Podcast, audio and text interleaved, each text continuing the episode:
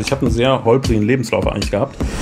Sehr viel Aufwand und dann ist man den ganzen Tag am Schuften und hat dann am Ende des Tages irgendwie so ein paar Exemplare davon und weiß, dass die wenigsten Menschen auf dieser Erde jemals diese Käfer gesehen haben. Ich habe mal welche in einer Höhle gefunden, habe die auf die Hand genommen, die sind mir sofort in der Hand weggestorben. Da hatte ich so ein richtig schlechtes Gewissen und hatte überhaupt nicht verstanden, woran das lag.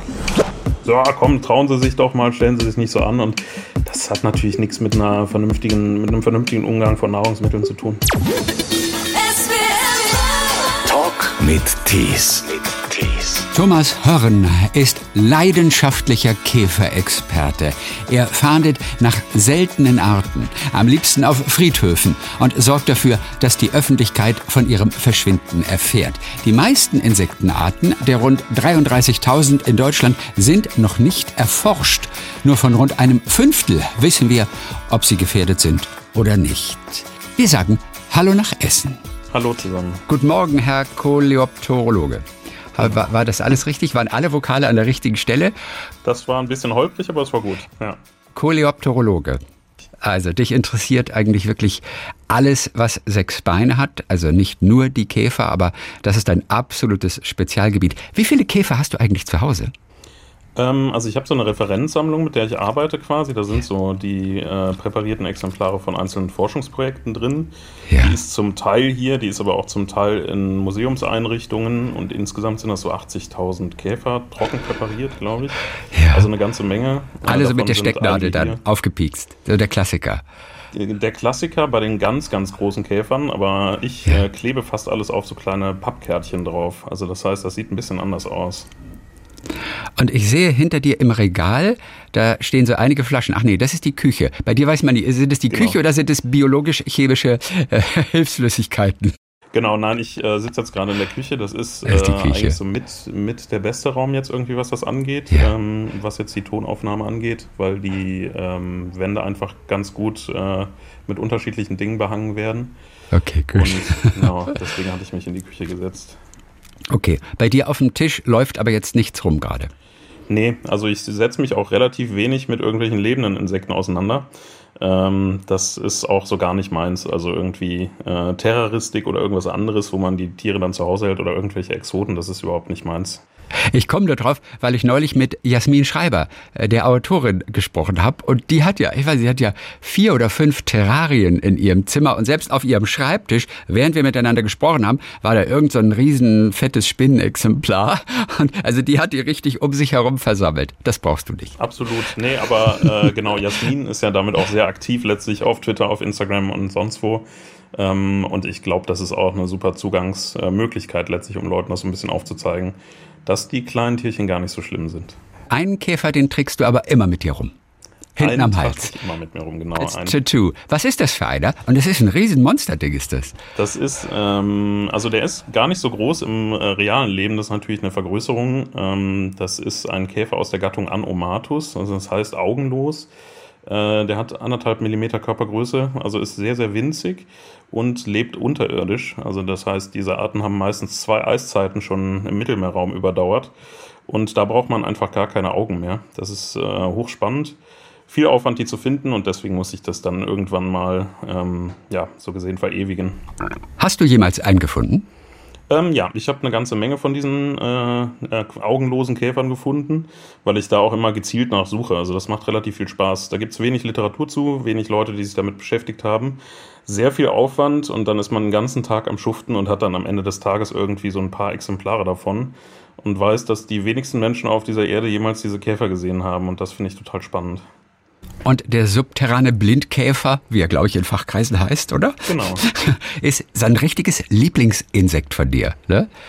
Was macht den so faszinierend, außer dass er keine Augen hat? Also wie, wie arbeitet der denn? Also wie erfindet er seinen Weg? Genau, also das finde ich da eigentlich so spannend, weil die meisten Insekten, die wir jetzt bei uns sehen, die haben immer sehr auffällige Augen. Ähm, das haben aber einige wirklich gar nicht mehr, weil die das gar nicht benötigen. Die haben unterschiedliche ähm, ja, Gleichgewichtsorgane im Körper halt auch, sodass sie wie uns, äh, also wie wir eigentlich auch die Schwerkraft wahrnehmen und haben dann ganz lange Tasthaare auch in vielen Fällen und die leben dann wirklich im Spaltensystem des Bodens und zwängen sich da manchmal durch Millimeter kleine Zwischenräume und ähm, mich fasziniert das schon ziemlich. Und ich habe mal welche in der Höhle gefunden, habe die auf die Hand genommen, die sind mir sofort in der Hand weggestorben. Da hatte ich so ein richtig schlechtes Gewissen und hatte überhaupt nicht verstanden, ah. woran das lag. Ja. Äh, aber das war der Temperaturunterschied natürlich. Ne? Also das heißt irgendwie so 32 Grad auf der Hand und in dieser Höhle die ganze Zeit 8 Grad Celsius. Die sind richtig gebraten worden. Da hatte ich ein bisschen schlechtes Gewissen auf jeden Fall. Wie ist das generell mit dem Töten von Insekten? Zu Forschungszwecken immer okay? Oder kommt da irgendeiner vom Naturschutzbund und sagt, hä, Moment mal, das ist so eine wissenschaftsethische Abwägung, die man tatsächlich selbst treffen muss. Das ist auch ganz wichtig, sich damit zu beschäftigen. Und ich weise da sehr viel darauf hin, weil das gar nicht gelehrt wird. Also das heißt, wenn man jetzt so ein klassisches Biologiestudium oder sowas macht, äh, Wissenschaftsethik, ähm, auch so in der freilandökologischen Forschung, wie wir das nennen, wo wir uns dann wirklich Organismen auch so mit ökologischen Fragestellungen ansehen, die wird häufig überhaupt nicht gelehrt. Und das ist so eine Sache, da beschäftige ich mich sehr viel mit. Und für die Forschung mit den kleinsten Insekten quasi, die wir auch so bei uns haben, da ist es einfach sehr wichtig, ähm, dass man da mit reproduzierbaren Methoden arbeitet. Und das kriegt man nur gewährleistet, wenn man diese Tiere wirklich aufhebt. Also das heißt, wenn wir so einen zwei Millimeter großen Käfer irgendwo gefunden haben, den kann man häufig gar nicht an den externen äh, Merkmalen, die sie so von außen haben, bestimmen. Manchmal muss man sich dann noch andere Strukturen ansehen. Und das ist eigentlich was, äh, was dann sehr wichtig ist. Und das ist so eine Standardmethode in der Zoologie, dass man das eigentlich auch so macht. Und bei der neuen Artbeschreibung, da gibt es auch immer hitzige Diskussionen, ähm, weil das bei Käfern jetzt viele Leute auch noch gar nicht stört. Aber da ist es so, dass wir eigentlich auch immer ein Typusexemplar in einem Museum benötigen, ein totes präpariertes. Und wenn man jetzt irgendeine neue Eidechsenart oder sowas zum Beispiel beschreibt, äh, dann ist das natürlich eine berechtigte Frage, die man da stellen kann. Muss man jetzt dieses eine arme Tier jetzt extra töten, dafür, dass das in irgendeinem Museum äh, steckt oder nicht? Ähm, genau, und bei den Käfern sehe ich das aber tatsächlich als ganz wichtiges äh, Arbeitswerkzeug an, weil letztlich die Forschung, die ich mache, auch reproduzierbar sein soll. Es gibt aber auch zum Beispiel viele. Was heißt denn dieses reproduzierbar? Ach so, was du eben auch schon mal erwähnt hattest, genau. ja. Eigentlich nur, dass ähm, die Sachen, die ich mache, sollen in Zukunft immer nachvollziehbar sein für andere Menschen. Also das heißt, wenn irgendwelche anderen ähm, ForscherInnen in der Zukunft da sind, die sich nochmal genau das Gleiche ansehen möchten oder die sich zum Beispiel auch genau den Käfer angucken möchten, den ich irgendwo gefunden habe, dann können die das. Und das ist eigentlich der Vorteil dann von so einer wissenschaftlichen Arbeit. Äh, es gibt aber auch Insekten, ähm, wo das Ganze gar nicht mehr notwendig ist. Also wir haben zum Beispiel die Libellen als Gruppe, die sind so groß und auffällig, ähm, dass man die auch bestimmen kann, ohne dass man die jetzt dafür extra tötet. Das kann man in der Regel draußen machen, das kann man mit Fotografien machen, mit Ferngläsern, da gibt es alle möglichen ähm, ja, Vorgehensweisen. Bei vielen Tagfaltern und Heuschrecken geht das auch. Aber das, was ich mir ansehe, ist eigentlich ganz wichtig, ist so gesehen der Kaffeesatz an Insekten, der größte Teil, der eigentlich übrig bleibt, die gar keine Betrachtung bekommen. Also die eigentliche Diversität in Deutschland. Und da ist es so, dass die Bestimmung in vielen Fällen heute sogar noch nicht möglich ist. Also das heißt, wir können gar nicht mehr machen, als diese Tiere in irgendeiner Form äh, versuchen, mit anderen unterschiedlichen wissenschaftlichen Methoden zu beschreiben. Aber wir kennen noch gar nicht die gesamte Vielfalt. Und das ist eigentlich das Spannende. Du fahndest ja auch am allerliebsten nach seltenen Arten, die du dann in der Region auch wirklich entdeckst. Was hast du zuletzt entdeckt? Ähm, bin ich jetzt gerade am überlegen, genau. Ich habe jetzt auf jeden Fall einen Trüffelkäfer neu entdeckt für Nordrhein-Westfalen. Äh, das ist so ein, eine kleine unterirdische äh, Käfergattung der Gattung Laiodis. Und die Biologie ist bei den meisten Arten überhaupt nicht bekannt. Die schwärmen nur ganz, ganz kurz in der Abendstunde, äh, in den Abendstunden so ab der Dämmerung in etwa. Ähm, und dann hat man je nach Art manchmal ein Zeitfenster von 20 bis 30 Minuten, da sind die wieder im Boden. Und ähm, ja, solche Sachen mal zu finden, ist ganz interessant, ist manchmal aber auch mit hohem Aufwand verbunden. Und also stundenlang musst du ja warten wahrscheinlich. Oder wir kennen das so von, von Tierfilmern auch, die manchmal tagelang auf diesen einen Moment warten. Äh, wie anstrengend kann das bei dir sein? Äh, bei mir ist es ein bisschen anders. Ich bin dann mit unterschiedlichen Methodiken dran, um die zu suchen. Also ich leuchte dann zum Beispiel und die Tiere fliegen ans künstliche Licht. Ich siebe Bodenstreu. Das kann man sich so vorstellen, dass man so ein äh, großes Sieb tatsächlich mit sich herumträgt und man schmeißt dann alles an Laub und Totholz und sowas da rein. Ähm, siebt das ordentlich durch und dieses grobe Material bleibt dann da drin und die feinen Sachen, das ganz feine Laub und die Käfer, die fallen nach unten durch und dann kann man das durchsehen und sieht, was zum Beispiel im Waldboden sich aufhält. Ähm, dann gibt es unterschiedliche Methoden mit Abkeschern von Wiesen, so wie man das sich jetzt mit so einem klassischen Schmetterlingsnetz irgendwie vorstellt, wo jemand hinterherläuft. So ist es nicht. sondern bei mir ist das so ein sehr fester, stabiler Stoff und damit wird, wird quasi die Vegetation abgeschlagen. Also alles, was sich irgendwie auf den Pflanzen befindet, fällt dann in diesen Stoff rein und man kann sich das ansehen. Ähm, aber es sind sehr vielfältige Methoden und eigentlich muss man sehr viele Sachen ausprobieren, um diese Arten zu finden. Und manchmal ist es auch einfach Zufall. Also ich bin zum Beispiel auch ähm, beim letzten Winterhochwasser am Rhein unterwegs gewesen. Und man muss sich vorstellen, so ein Hochwasserereignis, das macht schon was mit den Lebewesen in so einer Aue, weil die sind ja eigentlich in der Überwinterung, sitzen im Boden und plötzlich läuft das Wasser über das eigene Dach. Ne? So, das muss man sich so vorstellen. Die krallen sich überall fest und ähm, in diesem Hochwasser genisst, äh, da habe ich dann auch schon ein paar spannende Arten gefunden. Da war es beim letzten Mal der Erdbeerprachtkäfer. Das ist so ein winziger Käfer, der sich in den Blättern von Erdbeeren entwickelt. Und äh, solche Entdeckungen sind dann immer mal was ganz Schönes. Also mich fasziniert das auf jeden Fall. Das heißt, das Hochwasser im Ahrtal, war das für dich bei aller Dramatik natürlich auch eine Chance, wieder bestimmte Käfer zu entdecken? Hast du dich auf den Weg gemacht? Äh, nee, da äh, gab es tatsächlich äh, gar nichts irgendwie, wo ich in, in diese Richtung dran gedacht habe. Also das war äh, doch ein bisschen zu heftig alles da. Genau, nein, das, ähm, die Winterhochwasser in den natürlichen Auen, das ist eigentlich das, was das Spannende ist. Also wir haben ja den Rhein, der im Prinzip äh, im, im, Winter und zeitigen Frühjahr unter anderem auch diese Schneeschmelze abbekommt, ähm, sobald es anfängt, letztlich in diesem Bergvorland dann irgendwie äh, oder in den Schweizer Alpen, äh, wenn das Ganze beginnt, dass, die, ähm, dass der Schnee taut, dann läuft das ja alles diesen Fluss äh, hinein. Und das wirklich von überall, von allen Gebirgen. Und der Rhein kriegt ja dann so einen hohen Wasserstand, dass wir das dann überall merken, in Köln, in Düsseldorf, alles äh, ist letztlich ähm, teilweise auch in einem Ausnahmezustand, dass die Wege nicht begehbar sind. Und dieses feine Material, was da rumschwimmt, das hat teilweise hunderte von Kilometern hinter sich. Also wie so ein Floß sitzen dann die Käfer da dran und werden dann irgendwie äh, aus Süddeutschland nach Nordrhein-Westfalen gebracht, ähm, ungewollt. Und das ist dann eigentlich das Spannende. Genau. Was ist denn jetzt das genaue Gegenteil natürlich davon? Diese Dürre, die wir die letzten Tage auch Wochen gehabt haben mit wirklich fatalen Auswirkungen. Ein, ein fast ausgetrockneter Rhein, wo gerade noch mal die Fahrrinne zu befahren war, das auch nicht von jedem. Bietet das Chancen für dich, gerade auch im, in, in, in deiner Gegend dort, da bestimmte Käfer zu entdecken, äh, die du sonst nicht vorfindest? Also bei den Temperaturen auf jeden Fall, weil man muss sich so vorstellen, die meisten Insekten, die wir bei uns haben, sind in irgendeiner Form wärmeliebend. Ähm, die sind besonders aktiv, wenn es warm ist. Also das heißt, die können sich ja auch nicht selbst regulieren, die brauchen eine gewisse Wärme, um überhaupt aktiv zu sein. Ähm, und wenn es irgendwie kalt ist, schattig und nass, dann passt das vielen Arten überhaupt nicht. Während man bei schönem Sonnenschein auch relativ viele Tagfalter oder sowas herumfliegen sieht. Und genau so ist das eigentlich. Allerdings gibt es auch da die Abstufungen. Wenn es zu heiß ist, ist auch denen zu heiß. Und dann verschieben die die Aktivität in die Abendstunden. Das heißt, die warten wirklich einfach, bis die Sonne weg ist und dann wird richtig geflogen, weil dann ist es heiß, die Luft ist warm, es ist Feuchtigkeit in der Luft teilweise noch. Und das mögen sehr viele Arten sehr gerne. Und ähm, das sind auf jeden Fall ideale Abende, die man dann auch nutzen kann, um nach Käferarten zu suchen. Und ja, wo es äh, ja vor ein paar Jahren eigentlich noch der Fall war, dass irgendwie vielleicht mal zwei, drei Sommerabende, so ein extremer Sommerabend mit 30 Grad um Mitternacht waren oder so, haben wir das ja mittlerweile auch eigentlich zunehmend, dass es mittlerweile eher sechs, sieben, acht Nächte im Jahr sind. Und ähm, das ist natürlich irgendwie die schöne Seite, aber ich gehöre da, glaube ich, zu den ganz wenig verrückten Leuten, die dem äh, gefährlichen Aspekt von, von Hitze auch was Positives abgewinnen können. Naja.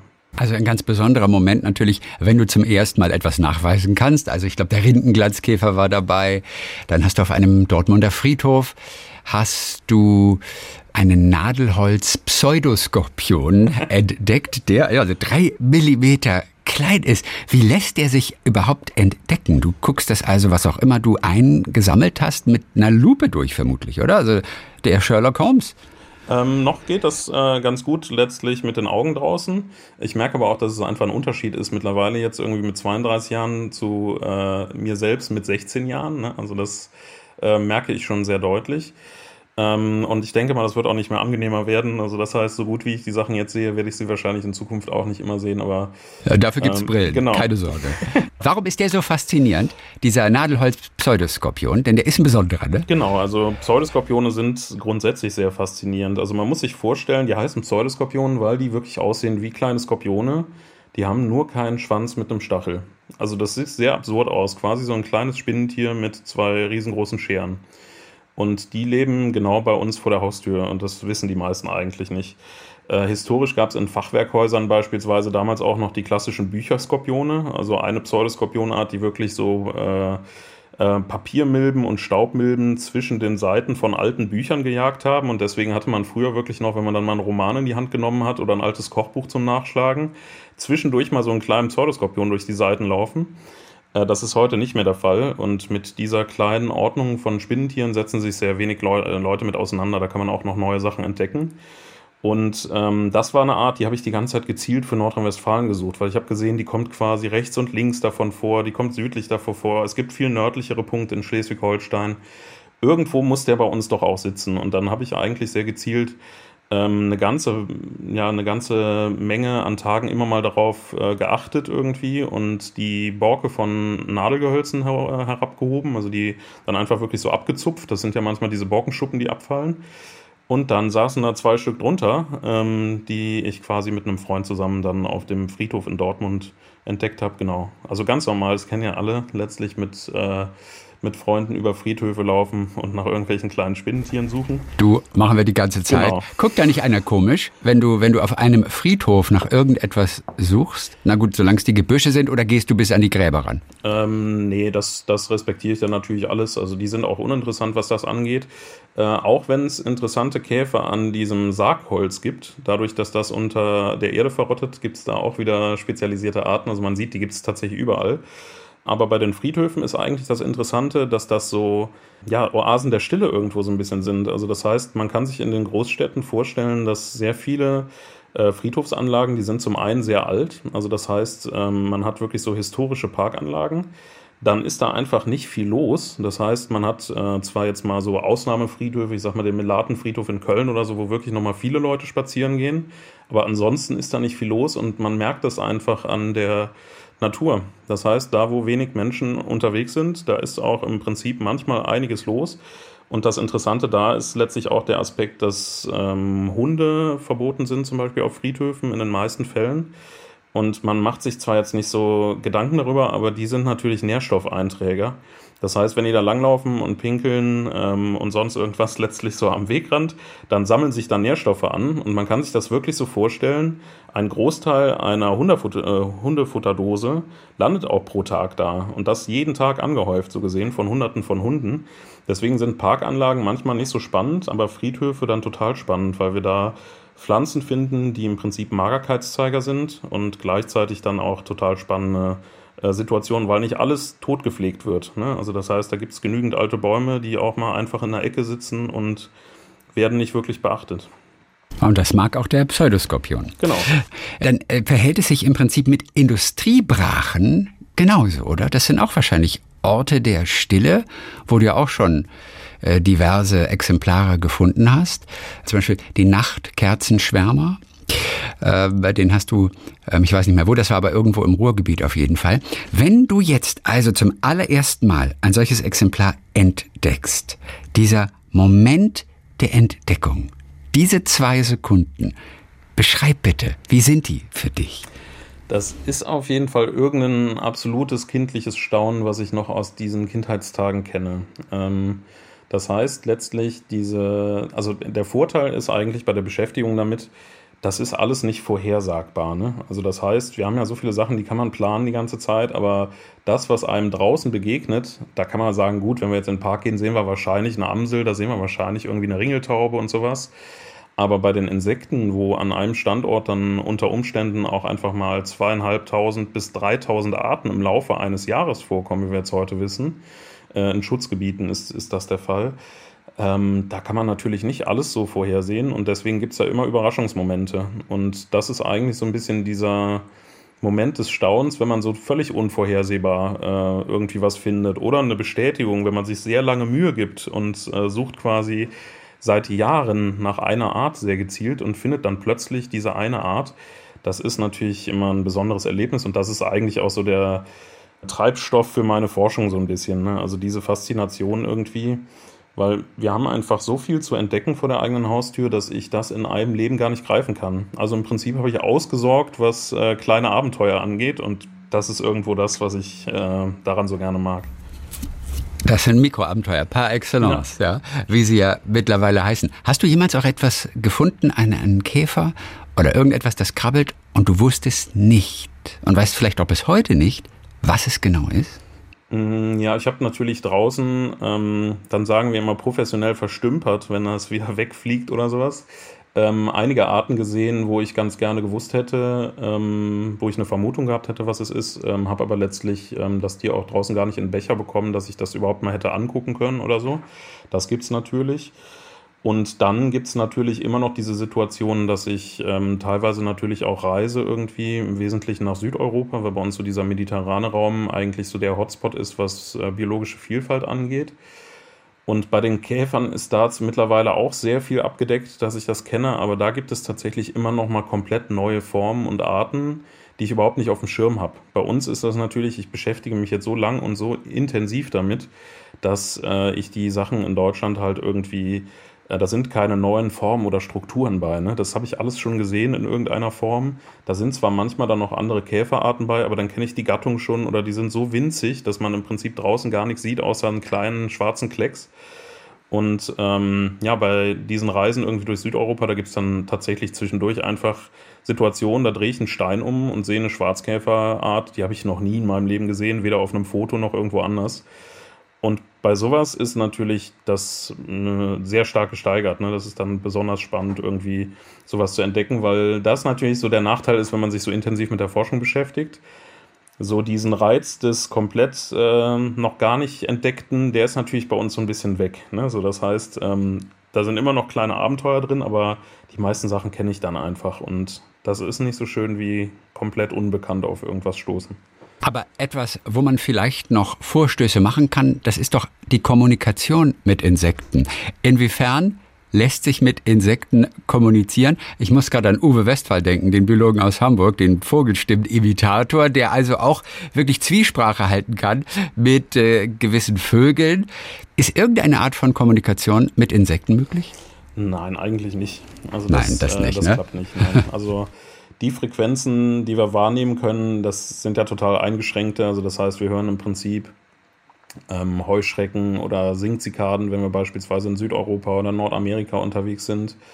Und ja, also die anderen Insekten, die nehmen wir nicht wirklich wahr. Es gibt eigentlich sehr, sehr viele Kommunikationsmöglichkeiten. Also von Steinfliegen, die spezielle, ähm, in der Regel gefährdete Arten letztlich auch von Fließgewässern sind, weil die sehr sensibel sind. Da ist es so, dass die trommeln, um sich gegenseitig zu finden. Das heißt, die äh, trommeln letztlich ihren Hinterleib so ein bisschen auf die Unterlage, auf der sie sind, auf Holz oder auf Brückengeländer zum Beispiel und die finden sich durch diese Trommelsignale. Das ist total spannend, sowas zu beobachten, aber kommunizieren kann man nicht mit irgendwelchen Insekten. Da muss ich dich zwischendurch einmal fragen. Mich erreichte natürlich gestern der Hilferuf wieder. Hey, du sprichst doch mit dem Thomas Hörn. Frag ihn doch bitte mal nach Wespen. Was tun gegen Wespen? Es gibt da diesen alten Trick, hänge eine Plastiktüte in einen Baum, dann denken sie, da ist schon Wespenvolk, das sich angesiedelt hat, dann ziehen die weiter. Was hilft wirklich? Wespen vom Nachmittagskuchen oder aber auch beim Frühstück vom Marmeladenbrot wegzubekommen? Also ich glaube, das, was erstmal am sinnvollsten ist, ist sich ein bisschen damit auseinandersetzen. Äh, weil das, was schon mal sehr viel hilft, ist auf jeden Fall das, der eigene Umgang damit. Also man sieht ja sehr viele Leute, die da wirklich ja. hysterisch werden oder ähm, da ja. auch wirklich ganz, ganz krasse Ängste oder sowas dann entwickeln durch so negative Kindheitserfahrungen, wenn man gestochen wird oder so. Ja. Und früher haben wir sie auch noch getötet, ja. natürlich auch. Reinweise, das machen wir inzwischen nicht mehr, weil es richtig viel Geld kostet und Wespen ja sehr wichtig sind, wie wir dann gleich sicherlich auch noch genau. hören. Also die standen damals ähm, auch quasi unter Naturschutz, aber das hat niemanden so richtig interessiert. Genau, und mittlerweile sieht das teilweise so ein bisschen anders aus. Man muss, glaube ich, so ein bisschen die positiven Aspekte sehen. Ne? Also das heißt, die halten uns schon sehr viele Sachen vom Leib, die wir eigentlich nicht so um uns herum haben möchten, weil die fressen nur in Ausnahmefällen und auch nur zwei Arten, so Hohlraum besiedelnde Arten. Ähm, Vespula Gam, äh, Germanica und ähm, Vulgaris, also das sind zwei relativ kleine Wespenarten. Die kommen halt gelegentlich auch an diese Sachen, weil sie das ja gerne mögen. Und das ist egal, ob das zuckerhaltige Sachen sind oder ob das äh, Fleisch ist oder so. Das sind alles Sachen, die die auch brauchen. Die brauchen auch Proteine, Fette und Zucker. Ne? Das Gleiche, was wir im Prinzip auch haben möchten. Und äh, deswegen hat man die so ein bisschen viel da. Äh, den ersten Tipp. Ja, guck mal, dem Igel geben wir auch Milch, ja. ne? Dem Igel der Katze, den Vögeln oder so, geben wir ab und zu mal was zu essen. Also äh, die Wespen kriegen eben auch was und sie brauchen es. Genau, und ähm, letztlich halten die uns schon relativ viel, ähm, wie gesagt, zum einen von uns weg und es ist auch immer eine relativ kurze Phase, das muss man auch sagen. Also das ist im Prinzip dieser Hochsommer, wo wir dann jedes Mal diese, ähm, ja, diese Sache haben. Das fällt natürlich dann immer stark auf, weil es bei uns so die Freibad-Saison ist. Alle wollen ein Eis in der Hand haben und so und das fällt Und der genau, dauert immer länger, das ist genau. das Problem. Dieses Jahr wieder. Der dauert ja. sehr lange. Und das sind so ein bisschen die Zeiten, die die auch am liebsten mögen. Und das erste, was du angemerkt hattest, war aber schon relativ ähm, ein relativ guter Punkt, weil die haben tatsächlich so ein bisschen diese Sache, dass die im Prinzip ähm, also das ist alles nicht belegt. Ne? Das sind alles immer so Hausmittel, die aber scheinbar in einigen Fällen funktionieren. Und das, was auf jeden Fall funktioniert, ist ähm, beispielsweise auch Nester aufzuhängen, die künstlich sind, die nicht real sind.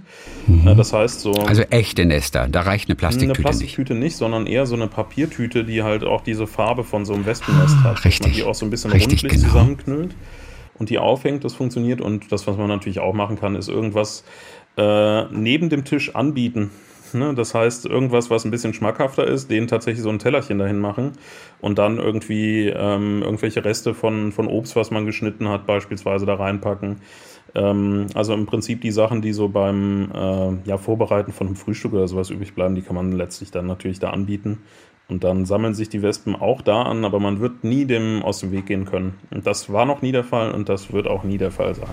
Aber wir sind natürlich bei dem ganz entscheidenden Punkt, dass wir Insekten viel mehr verdanken, als wir eigentlich wissen. Und deswegen nehmen viele das auch vielleicht gar nicht so ernst. Und wir reduzieren natürlich Insekten immer nur darauf, äh, was bringen sie uns Menschen?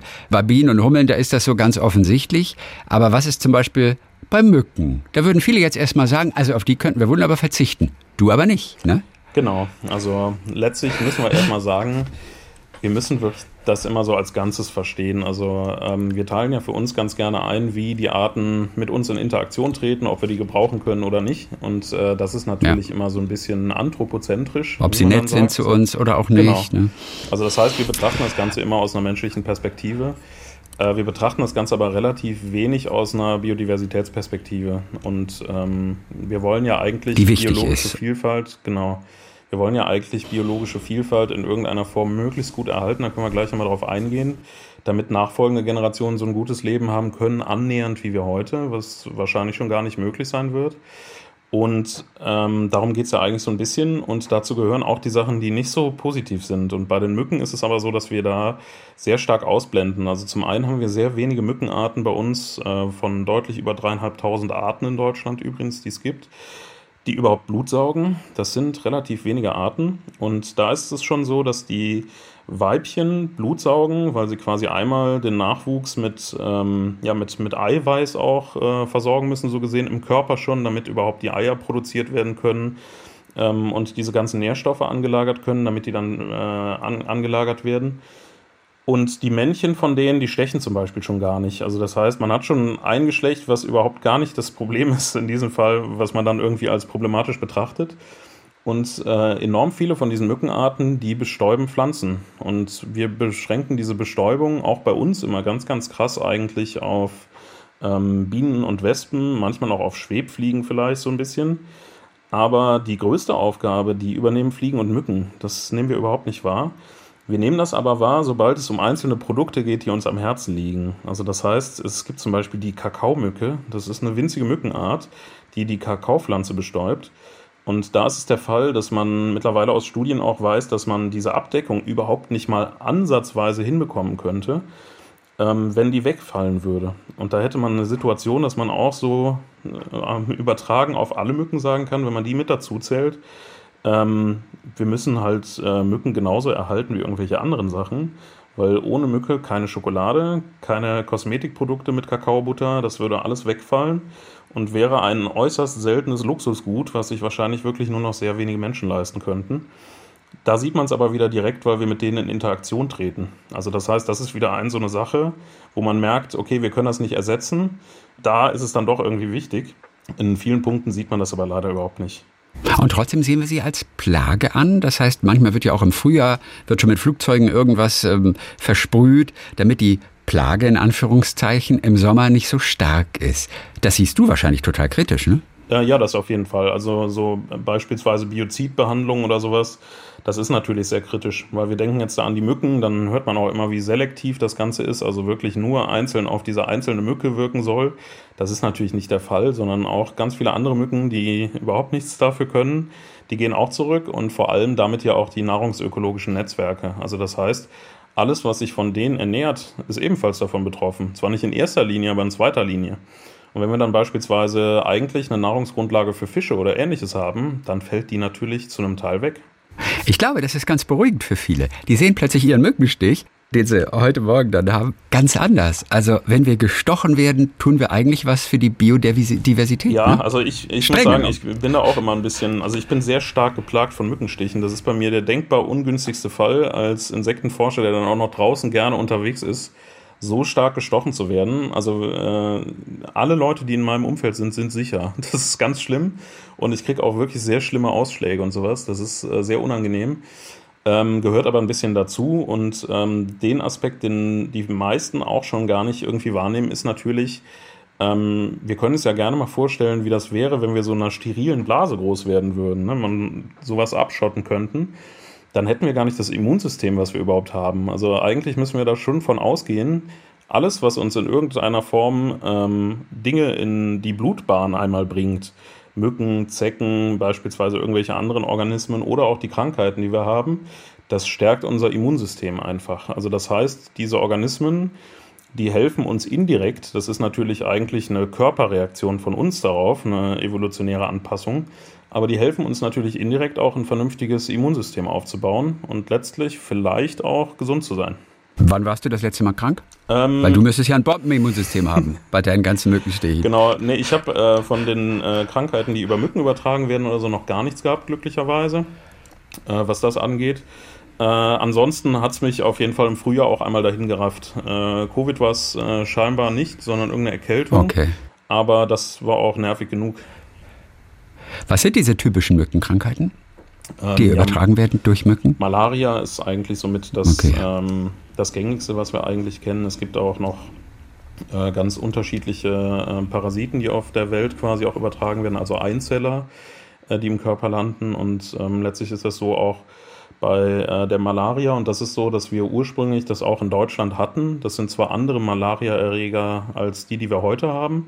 Aber das war mal eine gewisse Volkskrankheit auch ähm, zu einem gewissen Grad. Also das heißt, da sind auch wirklich mal Menschen dran gestorben, so vor noch 150 Jahren. Und ähm, ja, wir haben natürlich die Situation, dass wir mit der Klimaerwärmung, die Mensch, äh, Mensch gemacht ist, letztlich jetzt gerade die äh, Sache haben, dass wir auch nicht ewig sicher sind vor solchen Krankheiten. Also das heißt, solche Krankheiten, die jetzt beispielsweise schon im Mittelmeerraum vorkommen, da wissen wir halt auch, dass bei gewissen Temperaturen, die dann überschritten werden, beispielsweise auch permanente 15 Grad Celsius, sich auch diese Erreger einfach sehr wohlfühlen und wir mit sehr milden Wintern in Zukunft vielleicht auch wieder sowas wie Malaria haben könnten. Deswegen müssen wir eigentlich sehr froh sein, dass wir gerade leben und gerade gestochen werden, weil gerade ist es noch relativ unproblematisch und wir haben ein Zeitfenster erwischt, in dem bei uns sehr wenig übertragen wird. Wir können also wirklich sagen, alle Insekten haben ihre Berechtigung, auch wenn wir nicht bei allen wissen, worin der Nutzen besteht. Ne? Also wir kennen Insekten auch gar nicht so genau, bei denen, ich weiß nicht, wie viele Arten haben wir, 33.000 oder sowas, glaube ich, in Deutschland. Man weiß es nicht bei allen, aber letztendlich unterm Strich, jedes Insekt hat seine Berechtigung.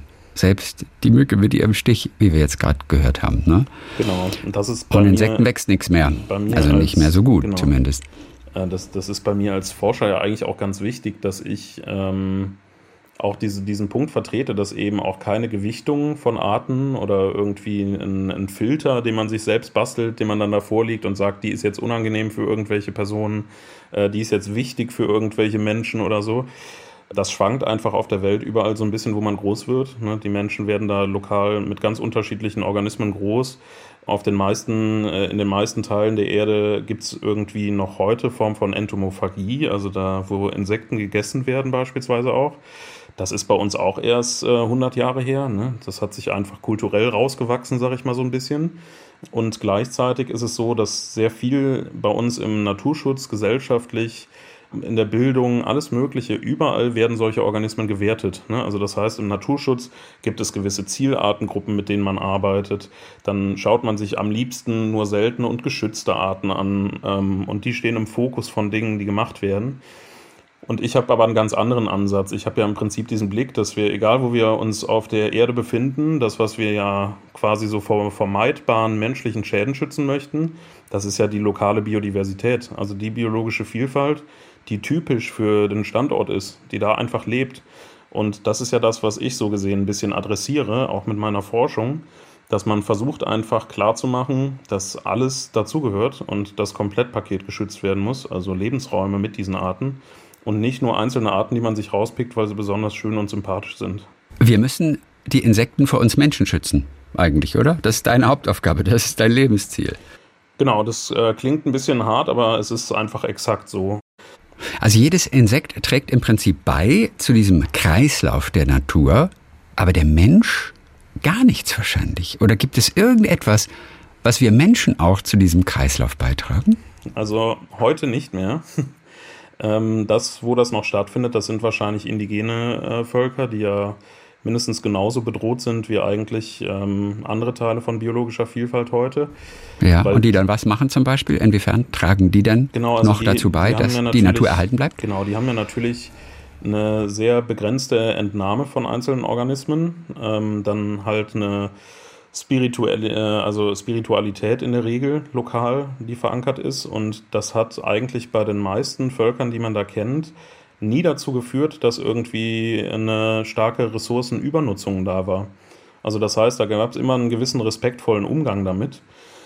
Und das ist natürlich so, ähm, ja, Gesellschaften, wo man einfach sehr, sehr stark entfremdet von den eigentlichen Naturräumen lebt. Also das heißt, die Lebensmittel nur noch im Supermarkt bekommt, im Restaurant bekommt, sich nie darum selbst kümmern muss in irgendeiner Form. Ähm, und damit meine ich jetzt nicht so einen Garten, sondern ich meine wirklich die aktive Entnahme von, von wild lebenden Pflanzen und Tieren, ähm, weil wir einfach eine sehr stark landwirtschaftlich basierte äh, Gesellschaft haben. Da haben wir gar nicht mehr diese Auseinandersetzung damit. Wir haben weder in der Schule eine Form von Umweltethik oder ja, eine Ressourcenkunde, wo man dann überhaupt lernen würde, von welchen Ressourcen sind wir überhaupt abhängig, was benötigen wir da, was sind endliche Ressourcen. Und das wird jetzt in, dieser, äh, in diesem Klimakonflikt eigentlich sehr stark wahrgenommen, so ein bisschen, dass man zumindest mit äh, fossilen Energiebrennstoffen oder sowas das einfach so ein bisschen wahrnimmt irgendwie in einer Hinsicht. Aber das ist ja nicht nur in diesem Bereich der Fall, sondern ja eigentlich überall. Also dieser Beitrag, den diese Völker da leisten, besteht aber vor allem darin, dass sie die Natur nicht kaputt machen. Also der Mensch an sich kann nichts beitragen aktiv, oder? Er kann einfach nur gut damit umgehen. Wir wissen das heute nur aus, aus Studien von früher, dass wahrscheinlich auch tatsächlich, das klingt jetzt sehr absurd, aber früher mal Beiträge da waren, wie zum Beispiel die aktive Ausbreitung von Pflanzensamen mit Stuhlgang. Das heißt einfach, dass äh, natürlich die Pflanzen irgendwo gefressen wurden und das Ganze wurde wieder in der Landschaft verteilt. Also das heißt, da war der Mensch noch Teil des Ganzen. Das ist heute natürlich nicht mehr so. Ne? Das heißt, ähm, das ist sowas recht Interessantes. Äh, also man muss sich wirklich. In so manchen Großstädten schon, ne? In manchen Großstädten da ist es noch so, genau, nur so, dass die Nahrung heute eigentlich keine, äh, kaum noch irgendwelche frischen Samen von lokalen Pflanzen oder so enthält. Aber das ist eigentlich äh, ein interessantes Netzwerk, was man bei uns auch noch sieht, wenn man sich damit auseinandersetzt, zum Beispiel mit Mistkäfern. Das ist eine sehr interessante Gruppe dort, wo das dann mit Wild äh, beispielsweise auch stattfindet, da hat man tatsächlich noch diese Sache. Ne? Also Pflanzensamen, die nicht verdaut werden, ähm, die landen im Prinzip auf dem Boden und danach gibt es eine Bioturbation. Das heißt, das Ganze wird einmal unter der Erde umgewühlt, äh, indem die Arten das wirklich unter die Erde bringen äh, und äh, da quasi dann nochmal das Ganze vergraben. Und ein Großteil wird dann von den Larven gefressen und die Pflanzensamen sind aber teilweise dann wirklich nochmal einfach keimfähig und wachsen dann aus. Und solche Zusammenhänge in Ökosystemen, die kennen wir heute zu Genüge, aber Menschen als Teil dessen zu betrachten, ist heute sehr abstrakt. Also das kriegen wir gar nicht mehr hin. Das sind alles Erkenntnisse, die du auch schon relativ jung bekommen hast. Also diese Begeisterung für vor allem auch Käfer und dann auch Insekten hat natürlich als Kind bei dir angefangen. Auch mit dem Töten, wie das Kinder ja ganz gerne mal machen. Hast du auch am Anfang? Äh, ja, aber am Anfang noch nicht so aktiv. Also das, wo das eher mal passiert ist, ist, dass ich irgendwie so äh, sehr früh als Kind mal irgendwie so eine Libelle in so einer Dose drin hatte und hatte dann da keine Luftlöcher drin und bin dann da zu Hause ganz traurig mit gewesen, weil die unterwegs dann gestorben ist.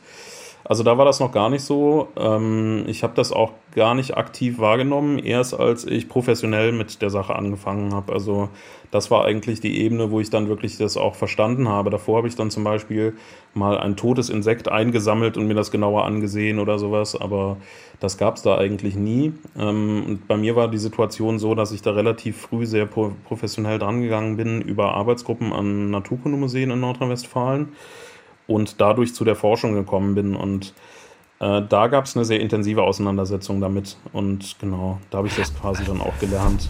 Also bevor du schon, also privat und hobbymäßig dann auch geforscht hast und auch mit 16 auch schon Aufträge bekommen hast, selbst in der Grundschule wurdest du schon der Professor genannt. Denn wie haben dich deine Mitschüler, MitschülerInnen, wie haben die dich erlebt?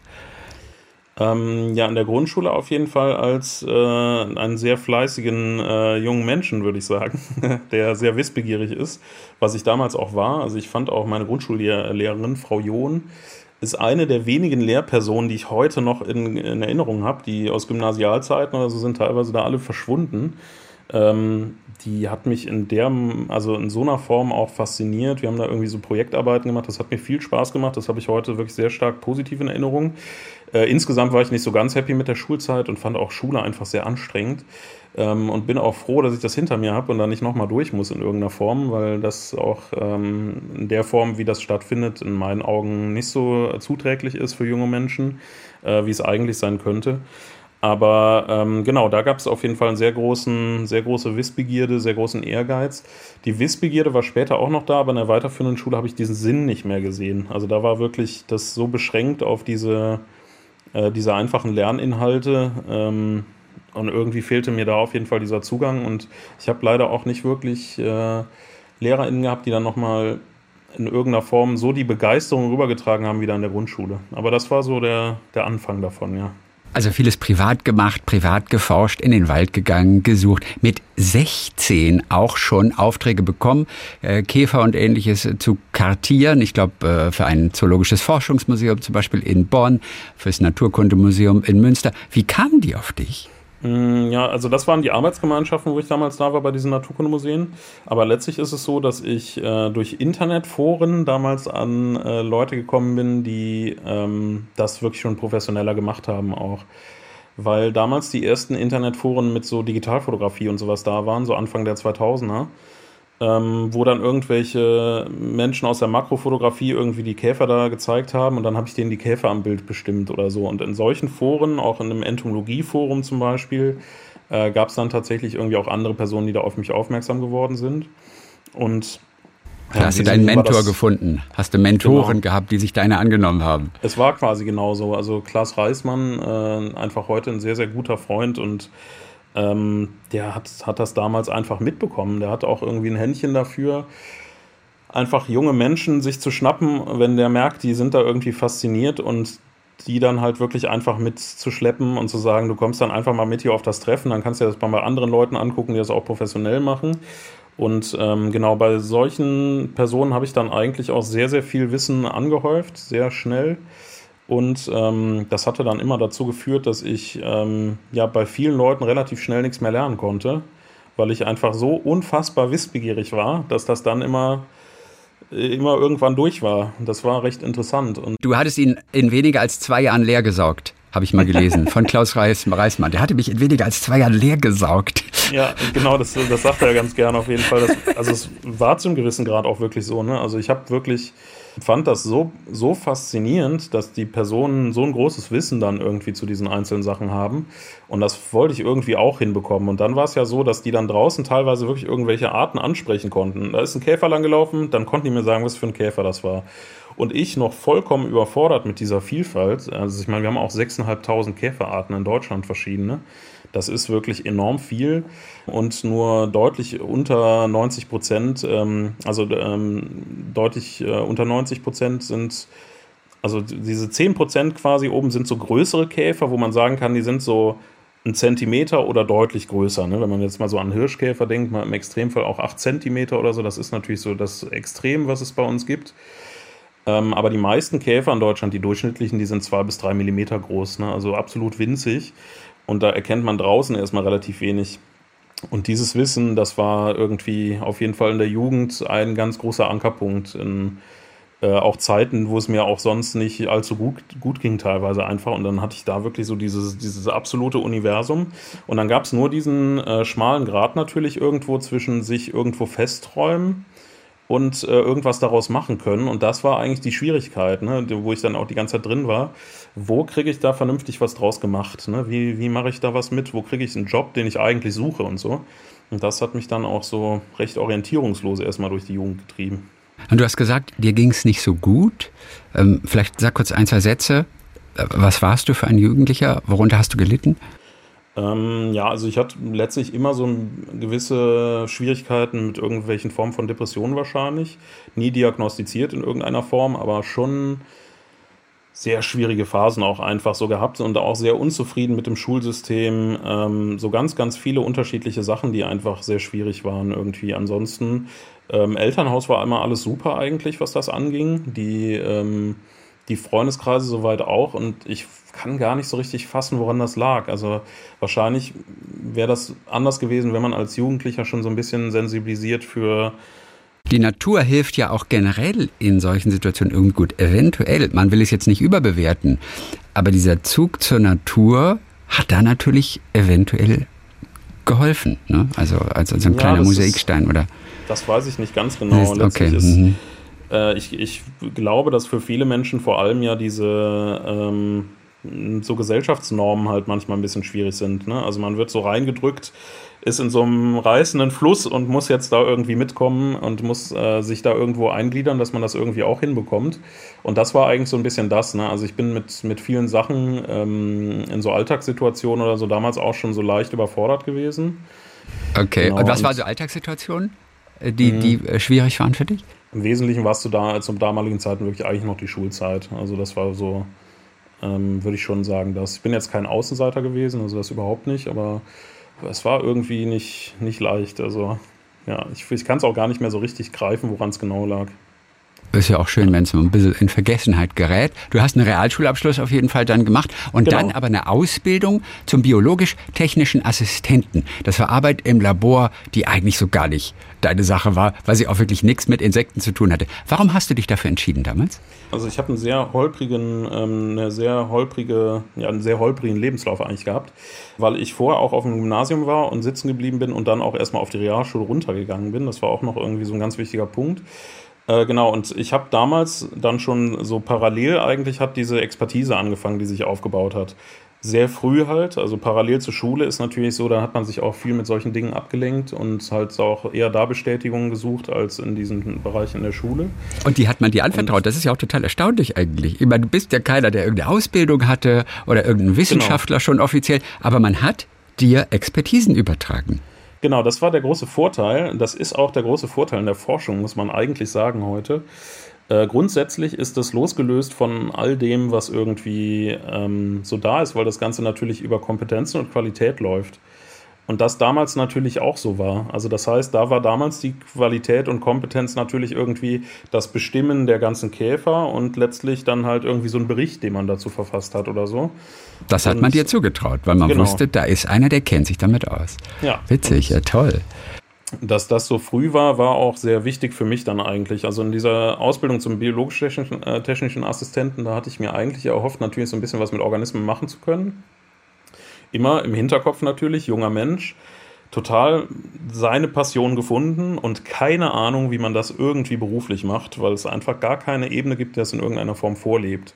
Also ich kannte solche Personen quasi nicht.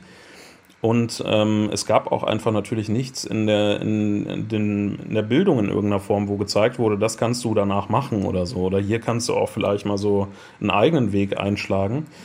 Und Studieren war da damals noch kein Thema wirklich, weil du ja kein Abi erstmal gemacht hattest. Das war jetzt keine Option zu dem Zeitpunkt. Zu dem Zeitpunkt noch nicht so richtig, aber schon so ein Grundgedanke immer, dass ich da schon hin wollte. Also das war schon so gefasst, aber eher äh, zu dem Zeitpunkt, als ich das mit der Schule dann hinter mir hatte.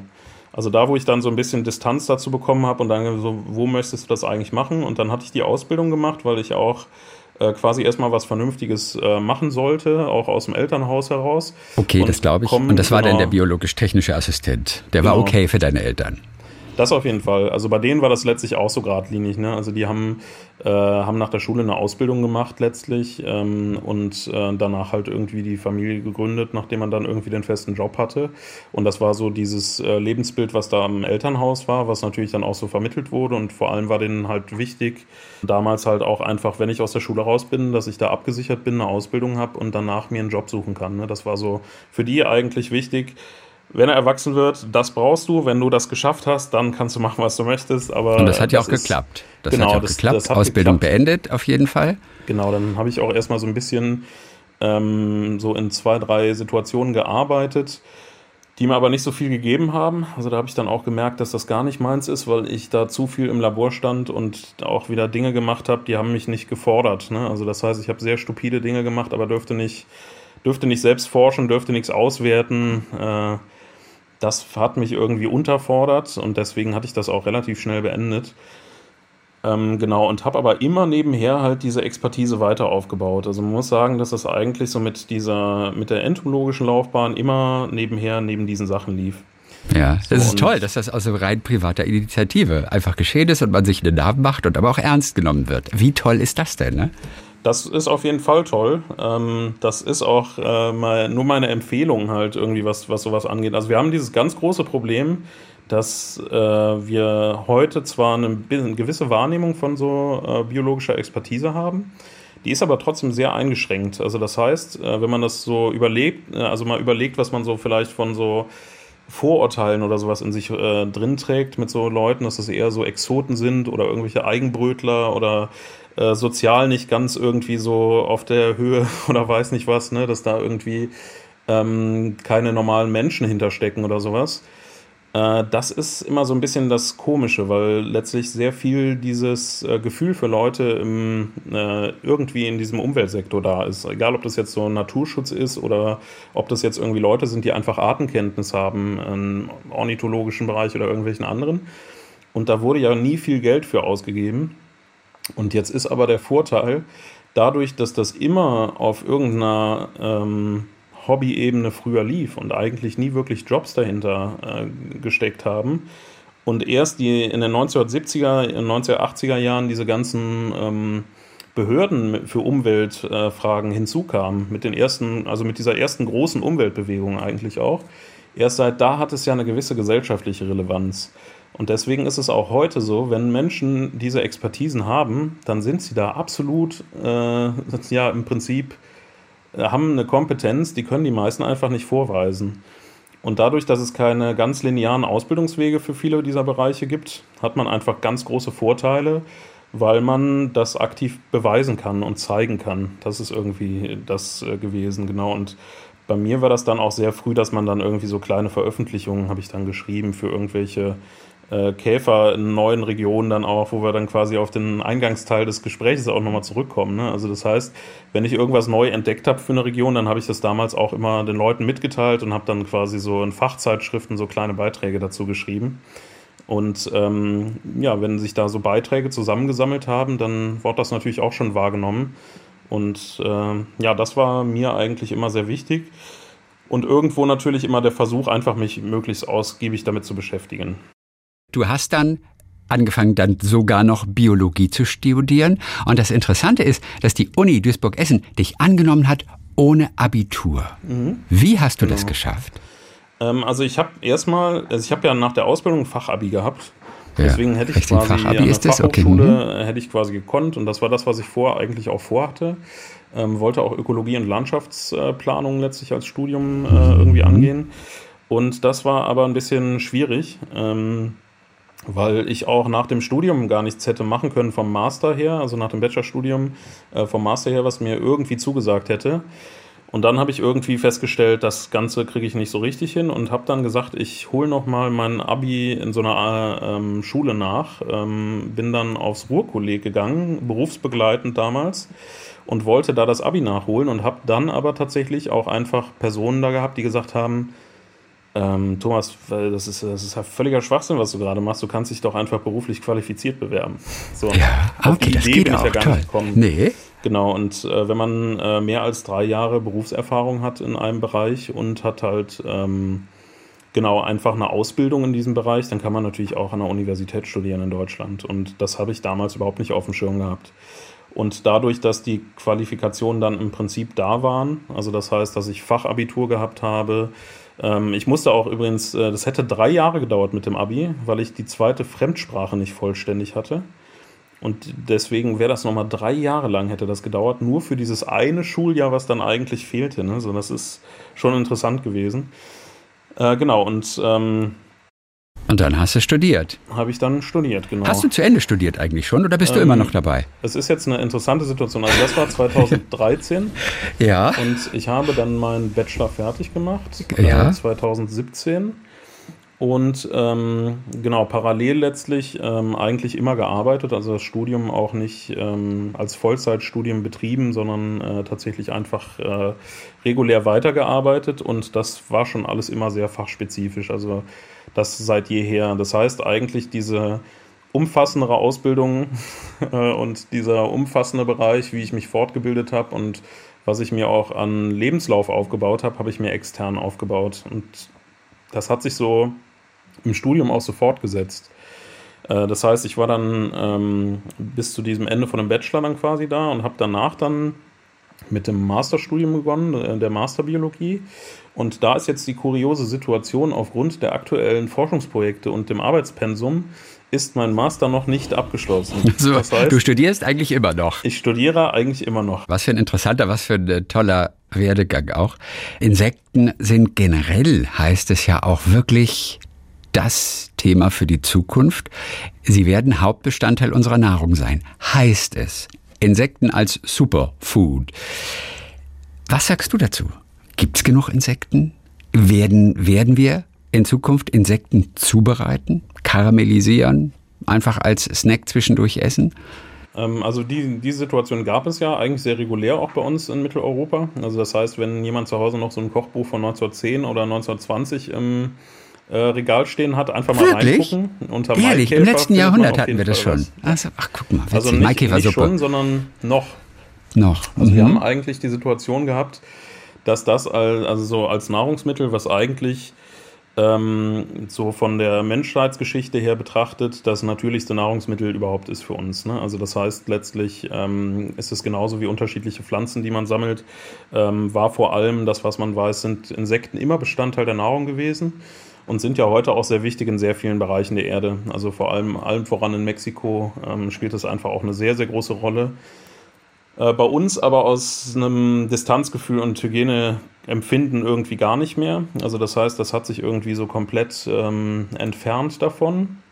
Und da haben wir so ein bisschen die Situation, dass wir ähm, ja jetzt gerade das so ein bisschen zurückgewinnen aufgrund dieser ganzen ähm, ja, umweltpolitischen äh, Fragestellungen, die sich auch immer wieder aus der Ernährung herausgeben. Ne? Also das heißt, wir wissen im Prinzip, dass wir das mit dieser Flächennutzung, wie wir das jetzt gerade machen und insbesondere für Nutztiere, für Fleischproduktion, dass sich das halt einfach sehr, sehr stark negativ auswirkt und das nicht nur bei uns, sondern auch in anderen Ländern, die wir quasi im Prinzip als ähm, ja, mitteleuropäischer Staat, denen es relativ gut geht, dafür ausbeuten, so gesehen. Ne? Also das heißt, das ist eine Situation, die natürlich sehr traurig ist irgendwie. Und ähm, die Schattenseite des Ganzen von, von diesen Produkten, die wir bei uns bekommen und insbesondere von Tierkonsum. Und da haben wir so ein bisschen diesen Ansatz, dass dann viele Menschen quasi so ein bisschen diese äh, Hoffnung auf Insekten setzen, weil sich die sehr ressourcenschonend ähm, züchten lassen und auch in sehr großer Anzahl. Und im Prinzip alles in ihren Körpern tragen, was man da so benötigt zur äh, Versorgung. Also das heißt, das sind potenziell sehr gute Nahrungsmittel. Mich stört das Ganze noch so ein bisschen, also ich nehme das gar nicht wahr und nehme das nicht ernst, also weil ich selbst jetzt gerade halt sowieso so das als pflanzliche äh, Lösung da eigentlich sehr, sehr viele als Möglichkeit sehe und es ja sehr viele Empfehlungen auch aus der Forschung heraus eigentlich gibt. Ähm, aber vor allem ein negativer Beiaspekt noch da, äh, da drin ist, das ist aktuell noch kein, das sind keine Produkte, sondern es sind Mutproben. Also das heißt, es geht bei diesen Produkten nur darum, i, traust du dich das zu essen oder nicht? Und ähm, genau, boah, mein Gott, ich würde das niemals essen. Ja, ich traue mich das. Guck mal hier, ich habe Heu, die Heuschrecke gerade in meinem Mund kleben oder so.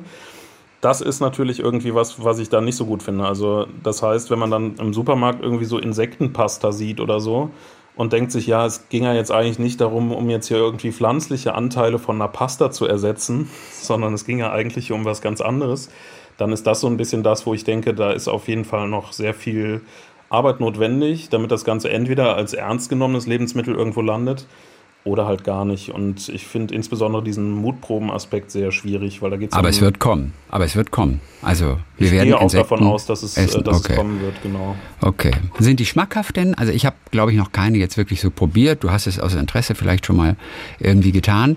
Ja, ich Kann man dem was abgewinnen oder kommt es darauf an, dass er halt Ketchup drauf ist oder sowas? Also ich denke, dass bei den fertig verarbeiteten Produkten, die sind genauso schmackhaft wie andere Produkte auch irgendwie, aber äh, ich setze da selbst immer auf irgendwelche pflanzlichen Alternativen eigentlich. Äh, ich habe nur ein einziges Mal, aber das ist natürlich jetzt für geschmacklichen Eindruck nicht so super äh, gewesen, so eine gefriergetrocknete Grille vor zig Jahren bei so einer äh, Verbraucherschutzveranstaltung irgendwie mal probiert, wo es darum ging, ob die Vektoren übertragen können und also die Produkte und ob die potenziell irgendwelche Dinge übertragen könnten, so gesehen die sich gesundheitlich auswirken und welche Insekten bisher zugelassen sind in Europa und sowas. Und da habe ich das mal probiert und das war gefriergetrocknet, also jetzt trocken, pappig, nicht besonders irgendwie interessant. Genau, aber auch da eigentlich wieder der gleiche Effekt. Ne? Also so eine Platte mit irgendwelchen toten Insekten drauf und dann irgendwie so pikierten Gesichtern und so, ah, komm, trauen Sie sich doch mal, stellen Sie sich nicht so an. Und das hat natürlich nichts mit einer vernünftigen, mit einem vernünftigen Umgang von Nahrungsmitteln zu tun. Gäbe es denn genug Insekten? Um, um sie als Hauptbestandteil unserer Nahrung irgendwie einzuarbeiten. Gibt es da genug? Äh, also die sind ja alle extra dafür gezüchtet. Das ist im Prinzip auch eine okay. Form von Massentierhaltung. Ja. Also das mhm. braucht auch wieder eine ethische Abwägung, weil das ist nichts anderes als Massentierhaltung jetzt gerade auch. Nur dass es halt wirbellose Tiere sind. Ne?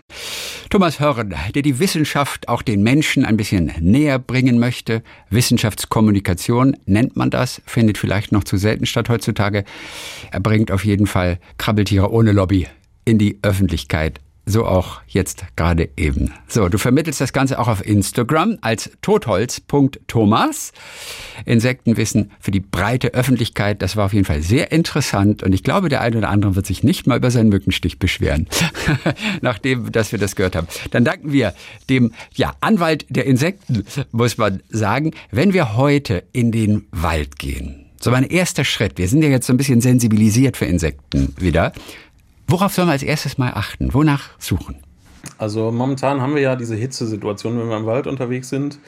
Ähm, auf jeden Fall mal darauf achten an Bäumen mit Saftmalen. Zwischendurch gibt es so Bäume, mit wo dann quasi, genau, Saftmal nennt man das einfach, ähm, so Verletzungsstellen, wo dann wirklich so, ein, so eine gärende Substanz rausläuft. Das sieht man gerade viel bei so strock, äh, trockengestressten Eichen. Ähm, und das sind Mikroorganismen, die da drin sind und das zersetzen. Und das riecht wirklich wie so ein altes Rotweinfass oder so ein Eichenfass, wenn man daran riecht, weil da auch Gerbsäuren drin sind und sowas. Ähm, und da sitzen sehr gerne Insekten dran. Die kann man ganz gut äh, beobachten. Dann gibt es sehr häufig natürlich gerade die Möglichkeit, Waldmistkäfer zu beobachten ähm, oder Frühlingsmistkäfer, die teilweise auch noch bis in den lichten Wald vordringen. Die heißen, das sind die, die immer so, so schwarz-bläulich glänzen, ne? Genau. Da gibt es übrigens sehr häufig die Frage, warum liegen die immer auf dem Rücken, wenn man die irgendwo sieht. Und das ist eine ganz traurige Sache. Ähm, die sind eigentlich auf Waldlebensräume angepasst, die laufen über Laub, die laufen wirklich immer da lang, wo irgendwas ist, wo die sich festkrallen können, links und rechts. Und man muss sich so vorstellen, dass die Waldwege, die wir basteln, für die eigentlich sind wie ein glatter Teller. Ne? Also das heißt, die haben gar nichts, wo die sich festkrallen können, links und rechts, und kommen gar nicht so weit runter am Winkel und verenden dann sehr häufig tatsächlich auf dem Rücken leider. Und das sieht man dann sehr häufig, aber da werde ich auch regelmäßig zu gefragt. Und die sollen wir dann auch umdrehen? Ruhig wieder. Mit, mit, mit Fürs eigene kleinen, Gewissen, wenn man das möchte, ja, okay. auf jeden Fall. Aber, aber, muss nicht sein. Die kommen da irgendwie schon raus oder ver verrecken die dann die unter Umständen? Die verenden in der Regel da tatsächlich, okay. genau. Aber, aber dann tun wir ja was Gutes, wenn wir mit einem kleinen Zweig die irgendwie auf die Beine wieder kriegen. Wenn man sie oder? auf die Beine umstell, äh, umstellt, auf jeden Fall, aber es passiert denen danach dann halt auch nochmal. Ne? Also man muss immer okay, davon ausgehen. Klar, ja. Äh, ja, also genau. gleich ins Laub wieder, auf jeden Fall. Das Schnipsen, das wäre das Beste. Der beste Lebensraum, ja. Okay. Also wir haben wieder eine ganze Menge erfahren und auch unseren Blick für Natur, für Insekten, für Käfer nochmal wieder ein bisschen, ich glaube, geschärft und auch bei vielen verändert. Dann sagen wir ganz herzlichen Dank für heute. Viel Erfolg auf jeden Fall bei den aktuellen Projekten und dass das mit dem Masterabschluss dann irgendwann klappt. Vielen Dank. Ja, da bin ich auf jeden Was Fall ist das Thema? Was ist das Thema? Bestimmt. Es gibt ja immer so gruselige Namen dann für Masterarbeiten. Was ist da jetzt? Genau, also Biodiversitätsverluste im äh, Offenland äh, Lebensraumtypen ist äh, mein Thema und das ist quasi ein Inhalt auch von einem größeren Forschungsprojekt, den wir haben, äh, was ich dann da abgeben werde und ähm, das als Qualifikationsarbeit nutze. Genau, und danach steht auf jeden Fall dann noch die Promotion an und irgendwann habe ich es dann aus dem Bildungssystem dann erstmal geschafft und dann bin ich auch ganz froh.